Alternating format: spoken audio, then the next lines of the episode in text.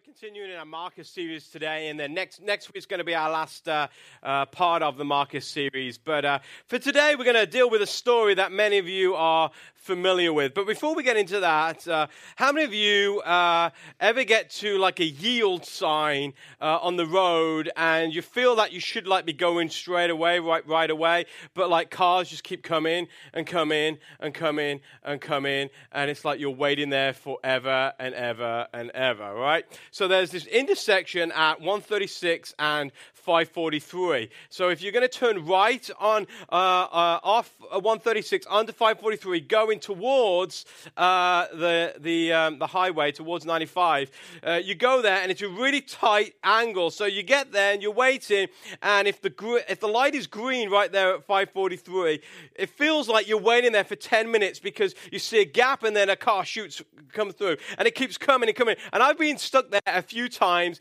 getting really, really, really really frustrated. And sometimes when that happens, what, uh, what I end up doing, I end up going when I probably shouldn't go in the first place, right? That's what happens because we get impatient. Sometimes you're coming out of a side road onto a main road, and I always find this happens to me, especially when the roads are busy. Uh, I, I'm looking both ways, and the one way, cars keep coming and coming and coming. You're waiting, the cars stop. As soon as the cars on one start, start, uh, side stop, immediately cars on the other side start going and going and going. And you're waiting there forever. And in the end, you get impatient and you shoot out. And I know you guys do it just as much as me, right? So, and, and that's what happens in life. And life can be like that at times. Life can be like that where we feel that we have to be going forward, but at times we are stuck somewhere and we're just waiting and waiting. It feels like everybody else is going except for us. It feels like we should be on the same road as everybody else, but for some reason, we just have to stop and we have to wait and yield to everybody else. How many of you like roundabouts at all? Roundabouts. Well, roundabouts remind me of life. We go round and round and round. Maybe this video will remind you of your life right now. Take a look at this. I guess what we do is just drive around this circle here. Should be the second left exit. There's the hotel. Hey, look, kids! There's Big Ben and there's Parliament. There it is, there it is, there it is. I know. I can't seem to get over to the left, honey. I'll try next time. Sorry. We'll get out of this jam in a minute. Kids, Big Ben, Parliament again.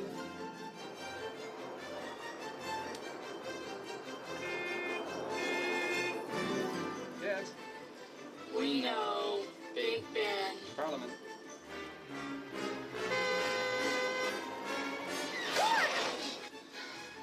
Look, kids, forget it.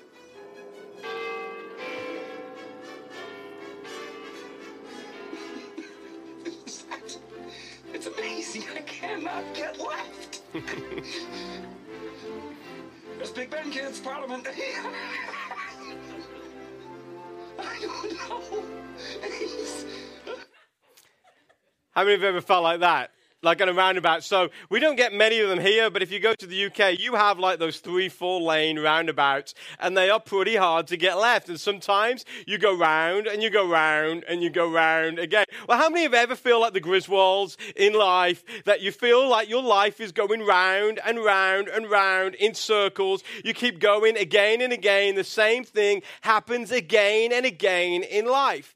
It's like you feel that you you've got to go there but you're here right now. You feel God's got so many plans for you. You've got plans for your life. You, you, maybe you've got plans for your career or plans for your family, plans for your marriage, and you want to get there, but you feel you're stuck on the roundabouts of life and you keep having to yield to everybody else. You feel that you never see anything new in your life, that your, your life is the same old, keep going round and round and, and round. And then you come to God and it feels like God isn't even hearing you. God doesn't even listen to you. You feel that God does not act in your life.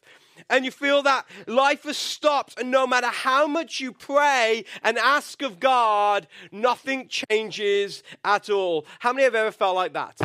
Like you've prayed and you've prayed and nothing happens. You're like, God, what, what, what's going on? And, and, suddenly your faith starts to decrease a little, and even you start doubting God. Well, if that is you, then the story of the Battle of Jericho is just for you this morning. And so we're going to take a look at this story. It's called uh, Joshua and the Battle of Jericho. If you ever went to Sunday school when you were a kid, you probably knew that. You probably sang some really like cheesy song to go with it as well. And then you probably all fell down at the end as a kid. And I'm not going to do it for you this morning. So, but that's what we're going to look at. So just before we turn in our Bibles and look at this story, I want to tell you about the city of Jericho. The city of Jericho was in the land called Canaan, which God had promised to the Israelites. Jericho was an evil city. It was full of pagan rituals, evil, evil pe- uh, people, and they despised the Israelites. They did not not like the Israelites. But yet, Jericho was a city right in between where God had promised the Israelites that they were going to live and where they were right now. And they could not go into the promises of God without first going through the city of Jericho. Now, the city of Jericho was unlike any other city at the time uh, because it was sat high up on a hill and it had these huge walls that surrounded the city. It was, it was a, a, a, city that no army had ever been able to defeat, and nobody could even think about defeating it.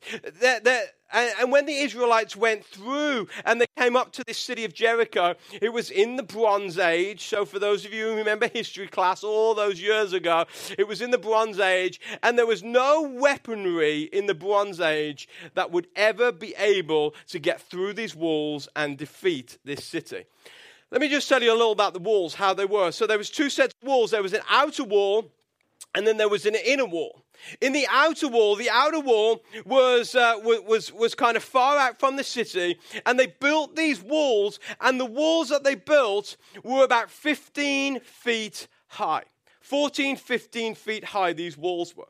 And then on top of the walls that they built, they put like these mud walls on top of that. They're about six feet higher. Archaeologists have, have, have discovered and, and, and, and dug under there, and they've discovered how these walls work.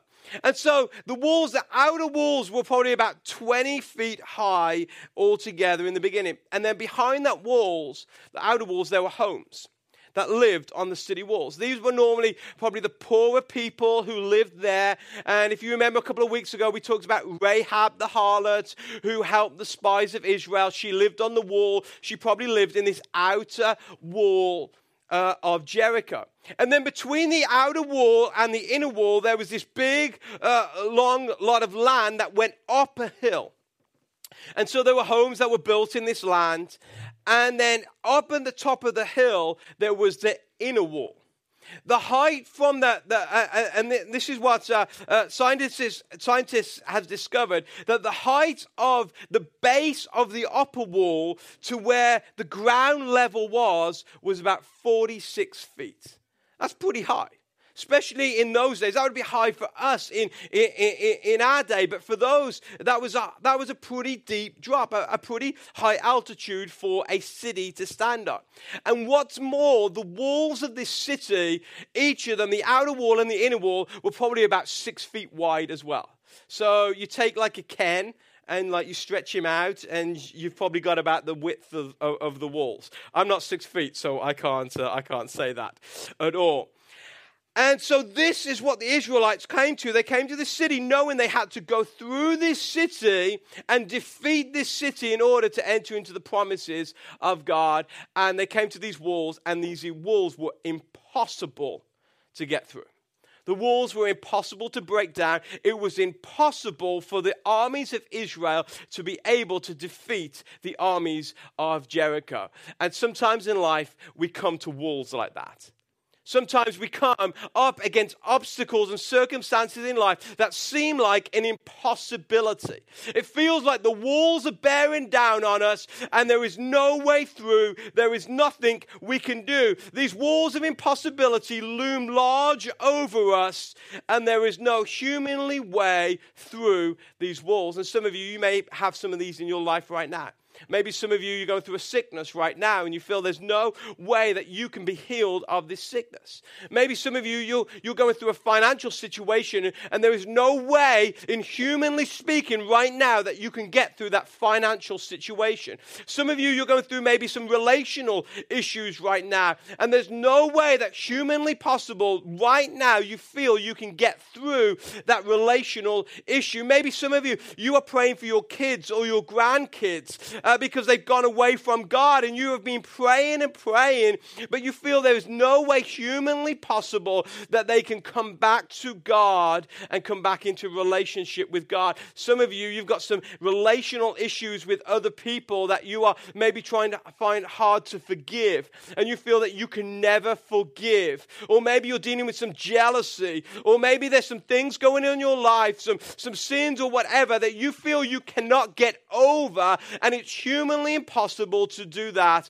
Well, if that's you, then this story is just for you. And so, what I want us to do this morning.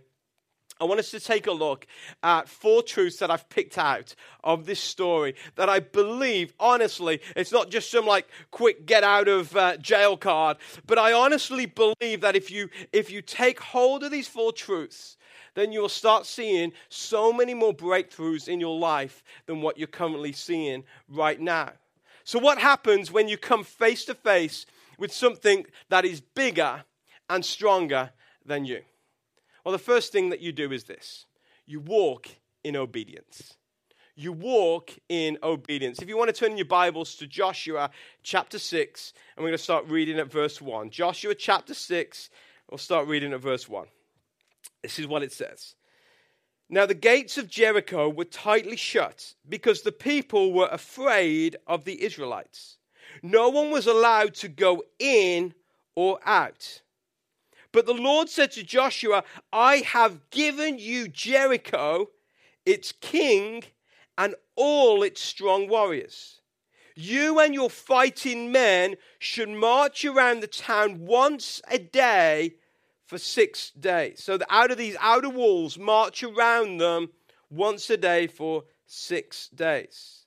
Then he said this seven priests will walk ahead of the ark. That was the, the ark of God's covenant, which we talked about last week, represented the presence of God.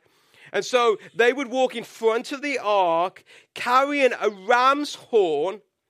And then it says, on the seventh day, you are to march around the town seven times with the priests blowing the horns. When you hear the priests give one loud blast uh, on the ram's horns, have all the people shout as loud as they can, then the walls of the town will collapse and the people can charge straight into the town. So Joshua called together the priests and said, Take up the ark of the Lord's covenant and assign seven priests to walk in front of it, each carrying a ram's horn. Then he gave the orders to the people march around the town, and the armed men will lead the way in front of the ark of the Lord. After Joshua spoke to the people, the seven priests with the ram's horns started marching in the presence of the Lord, blowing the horns as they marched, and the ark of the Lord's covenant followed behind. Some of the armed men marched in front of the priests um, with the horns, and some behind the ark with the priests continually blowing the horns. So, this is what God told Joshua. Just to paraphrase that, there's this big old city with these walls. Everybody, especially the armed men, march around the walls once a day. Then there's seven priests. They've got these ram's horns, and they are to blow them as they're going around. No one else is to say anything just the sound of these ram's horns. And then when you get to the seventh day, march around it seven times. And then on the last time, when, when, when the priests blow the horns, everybody is to shout and to cheer onto God. See, the promise of God was this that they would be able to take the city of Jericho. Remember, they could not go into the promises of God until they had been through Jericho. And so the promise of God was that they would take the city of Jericho. And God was very specific in what he wanted the children of Israel to do. They were to walk around the walls as an army. Now, let's be honest, this doesn't make sense. Because if you want to take a city, what you do is you take your armed men, you find the weakest part of the city, and then you go and attack that weakest part of the city.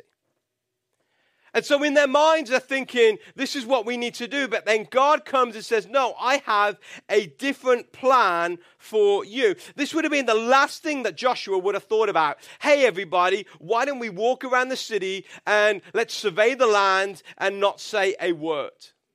I bet they were thinking, what is going on? What is God thinking? What is God asking us to do? Did you really, Joshua, hear from God that God would ask us to do? God would never ask us to do something like that. It seems foolish that God would ask us to do something like that. But yet, this is what God asked them to do. See, Joshua had discovered early in his life, and it went into his leadership as he was leading the children of Israel, he discovered that when God speaks, you listen and you do even if it doesn't make sense.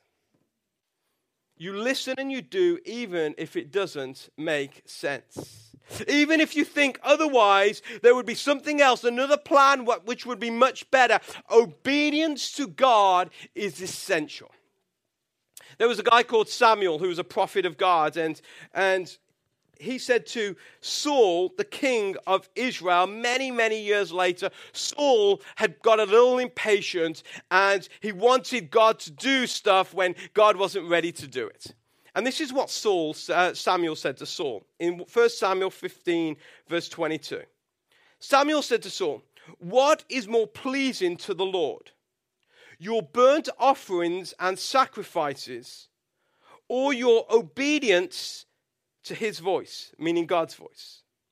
Then he said this listen, obedience is better than sacrifice, and submission is better than the offering of the fat of rams. So Samuel's saying this any sacrifice that you make to God, anything that you give up for God, it comes secondary to obeying the voice of God. So when God tells you to do something, Samuel is saying here, you do it. And I believe that God is looking for people who will listen and then do.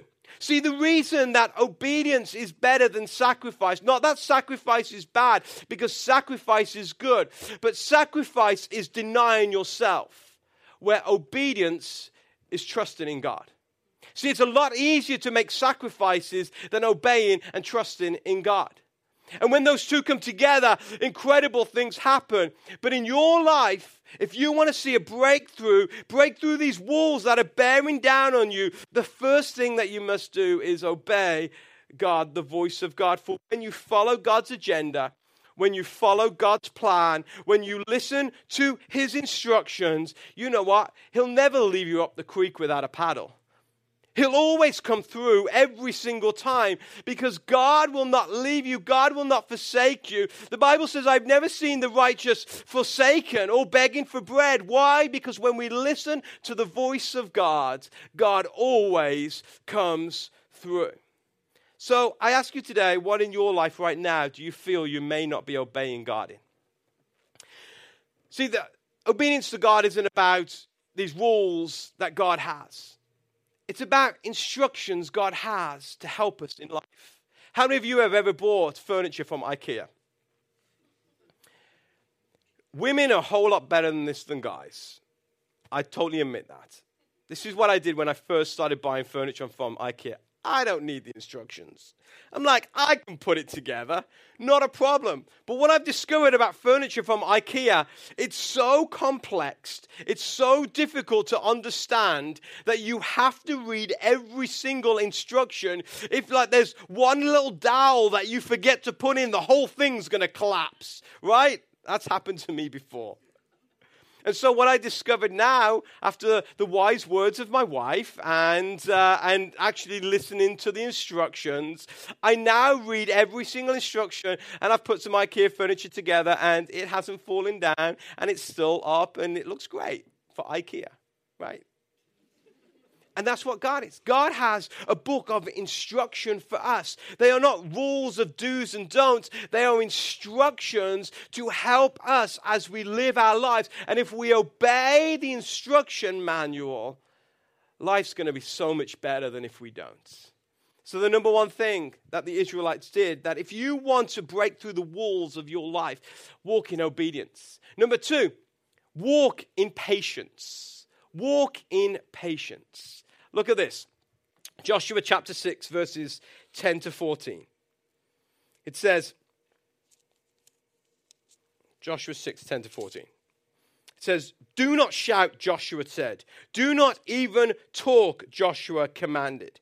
Not a single word from any of you until I tell you to shout. Then shout. So the ark of the Lord was carried around the town once that day. This was on day one.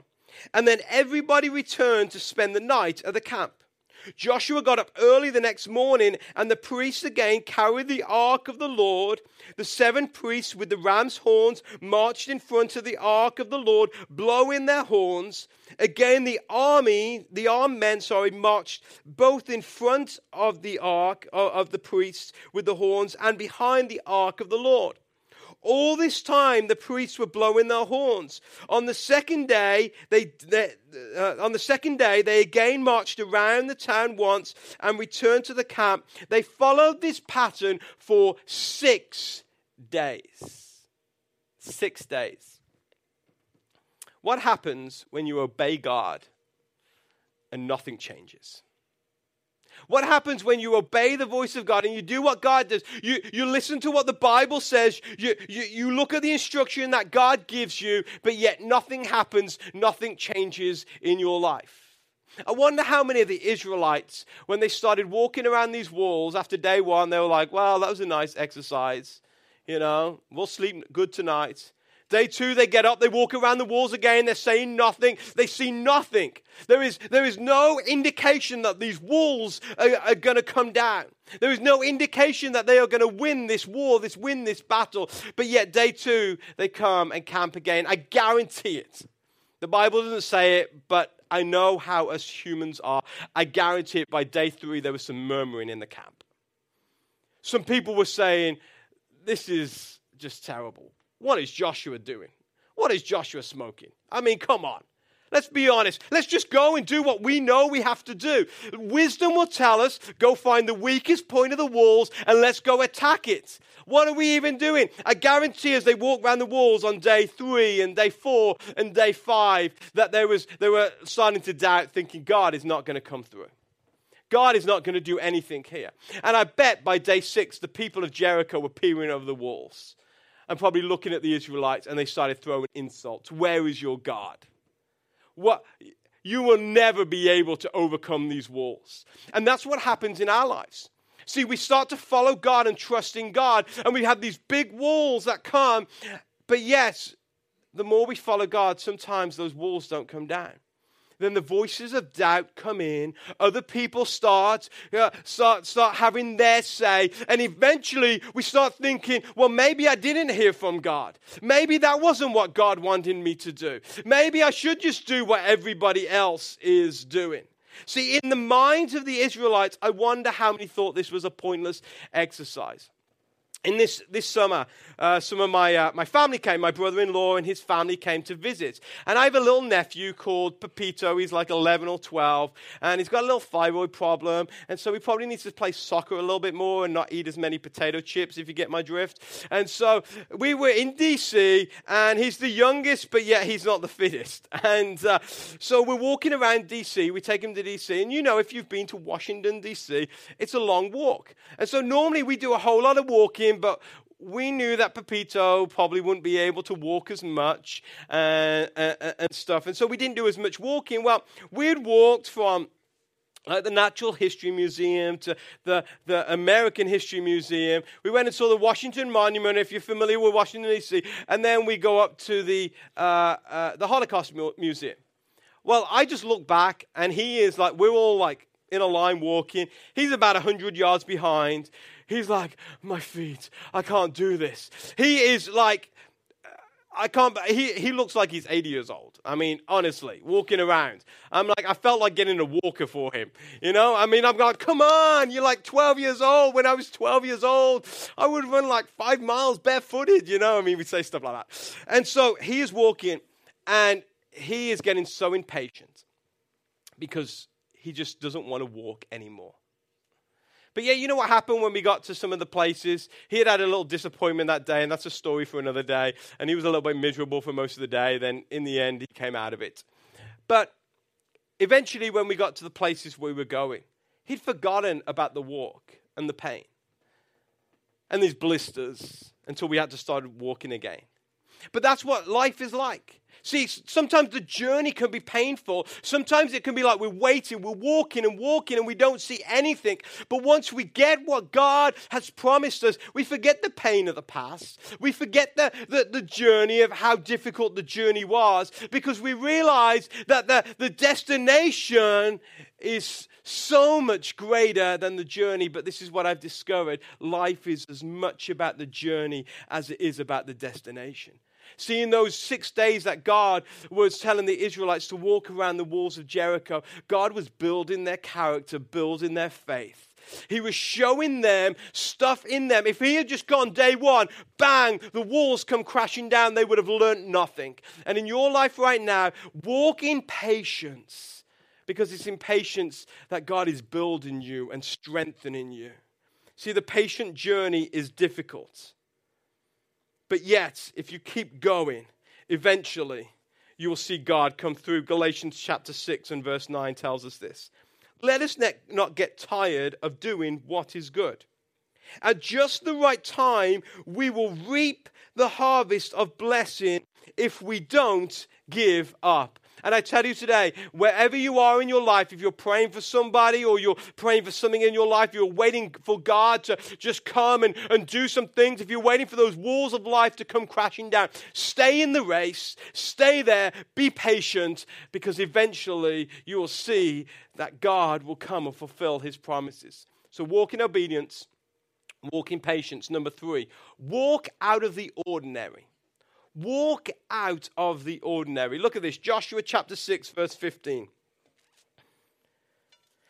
It says, On the seventh day, the Israelites got up at dawn and marched around the town as they had done before. But this time, they went around the town seven times. Now, if I'm Joshua and the Israelites, I'm thinking, God, you have it all wrong if this is the day that we are to go and capture Jericho, that we are going to go through Jericho and start fulfilling the promises of God, we need to be fresh, right? Our armies need to be fresh. We need to, to, to be able to have a good night's sleep and go in there with all of our strength. But this is what God says no, today you're going to do seven times as much as what you've done before. It makes no sense whatsoever. Yet God walks out of the ordinary. See, Romans tells us this. He says, Do not follow the behavior or the customs of this world, but let God transform you by changing the way that you think. Because the Israelites in that moment started realizing that God's plan is better than our plan. God's ways are better than this world's ways. God, God's, uh, uh, uh, God's promises are so much greater than where we are right now. And if God asks you to do something, often it seems so counterproductive. I believe this is why it's hard to walk in obedience because at times it's easy to walk in obedience if it makes sense, right? But yet it, it isn't easy to walk in obedience when it doesn't make sense, and often it doesn't make sense. The Bible tells us that God's ways are not our ways, God's ways are higher than our ways, His thoughts are greater than our thoughts. And if you want to see a breakthrough in your life, then sometimes you have to just do things out of the ordinary. Jesus one day was walking, a blind man came up to him, and Jesus had this history of touching people and they were healed. Or the people said, Jesus, heal me. And Jesus would say, Your words have made you well. Well, this blind man came up to, to Jesus, and you know what Jesus did? He got down in the mud, picked up some mud, spat in his hands, and smeared it over the guy's eyes. And then he said to him, Okay, go wash yourself in the river. I mean, who does that? I mean, who spits in somebody else's eyes? I mean, he was blind, so he couldn't see, probably. But anyway, who does that? But Jesus does. You know why? Because Jesus walks out of the ordinary. It's when you walk out of the ordinary, you start seeing God and you have to trust God more than you do before. Yeah, a couple of uh, months ago, I, I was talking to a successful salesperson, and they said this to me Alex, if you want to be successful, then you have to do one thing each day that makes you feel uncomfortable. One thing each day that makes you uncomfortable. When we started this church, I know we wanted to reach people that other churches were not reaching. There was no point in starting a church reaching people that other churches were reaching. And I heard time and time again people saying, Alex, if you want to reach people nobody else is reaching, you're going to have to do things nobody else is doing. And that's like in our life. If you want to see the same results time and time again, just do the ordinary. Do what everybody else is doing. But if you want to see the extraordinary, if you want to see the impossible become possible, then you have to walk out of the ordinary. There will be times when you have to trust in God and walk out of the ordinary. And the people who defeat the Jerichos of this life, they don't walk in the normal, they walk out of the ordinary. Walk in obedience walk in patience, walk out in the ordinary, and finally today, walk letting out a cheer. Walk letting out a cheer. Joshua chapter 6, verses 16 to 20. This is what it said. The seventh time around, so they'd walked out of the ordinary, as the priests sounded the long blast of their horns, Joshua commanded the people, Shout, for the Lord has given you the town. That's faith right there. Declaring what God has already promised. Jericho and everything in it must be completely destroyed. As an offering of the Lord, only Rahab the prostitute and the others in her house will be spared, for she protected our spies. Do not take any of the things set apart for destruction, or you yourselves will be completely destroyed, and you will bring trouble on the camp of Israel. Everything made from silver, gold, bronze, or iron is sacred to the Lord and must be brought into his treasury. When the people heard the sound of the ram's horns, they shouted as loud as they could. Remember, like back in on September 20th, we shouted in this place and the place shook. I was impressed with your shout. Theirs was like 10 times louder. Suddenly, the walls of Jericho collapsed, and the Israelites charged straight into the town and captured it. You know, in this story, it talks nothing about the battle. Nothing that went on, you know, who killed who, you know, who was the great warrior, who had the biggest body count, you know. It doesn't talk about that. It, it talks about the cheer that they made, the cheer to God. See, on the seventh time around, the people let out a cheer. After walking in obedience, after being patient, after becoming different and seeing nothing, then letting out a cheer to God, it broke those walls. And in your life right now, if you're at that place where you've been obedient, if you've been walking in patience, and you've done things out of the ordinary for God, but you are still not seeing anything, if you have in you to let out a cheer, it is through that cheer, through what we call that worship unto God, that is where breakthroughs are made. Walls come crashing down, not by chiseling away at them, but by shouting to God. See, God shakes the walls and they come crashing down. See, it's easy to shout to God when everything is great. But to have that shout in you when you're tired, you're worn out, when you doubt God, that is so much more powerful. When we started this church, we just didn't think we were going to be able to make it. We didn't have enough money, we didn't have enough people, we didn't have uh, uh, enough resources, we had a lot of opposition. And my wife and myself, we went down to Atlanta Georgia to this like little training thing that we went to. And one Sunday morning we were there and we went to a church just outside Atlanta called Free Chapel. And it was big church and we were there and we were broken because we just couldn't see a way through for God to start this church. And I remember in that church service, suddenly as the worship started, it was like God just came and like showered us Suddenly, the tears started coming down my eyes. And I started worshiping God like I had not worshiped God for a long, long time. I came out of that church service and I knew God was going to make it happen. Even though we couldn't humanly possibly think, see that it was going to happen, we knew that God was going to bring down the walls so that we could walk through and we could start this church.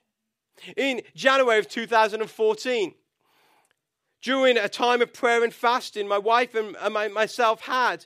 We had been trying for eight years to have a child. We'd been through some fertility treatments, and it did not happen. And I remember one night we'd put some worship music on in our house, and we had prayed, and we'd read the Bible together, and we just came to God. I remember at the end we came and we said, Okay, what did you feel God was saying? You know, did you feel anything?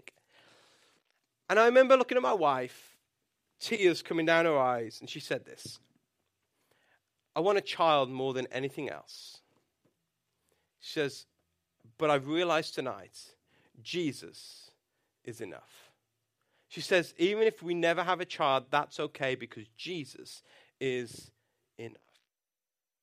I heard that, and it's like something jumps in my soul. Because I believe that was the moment that we saw the breakthrough in our infertility. It wasn't six months later when we got pregnant, whenever that was. It was that moment that we saw the breakthrough.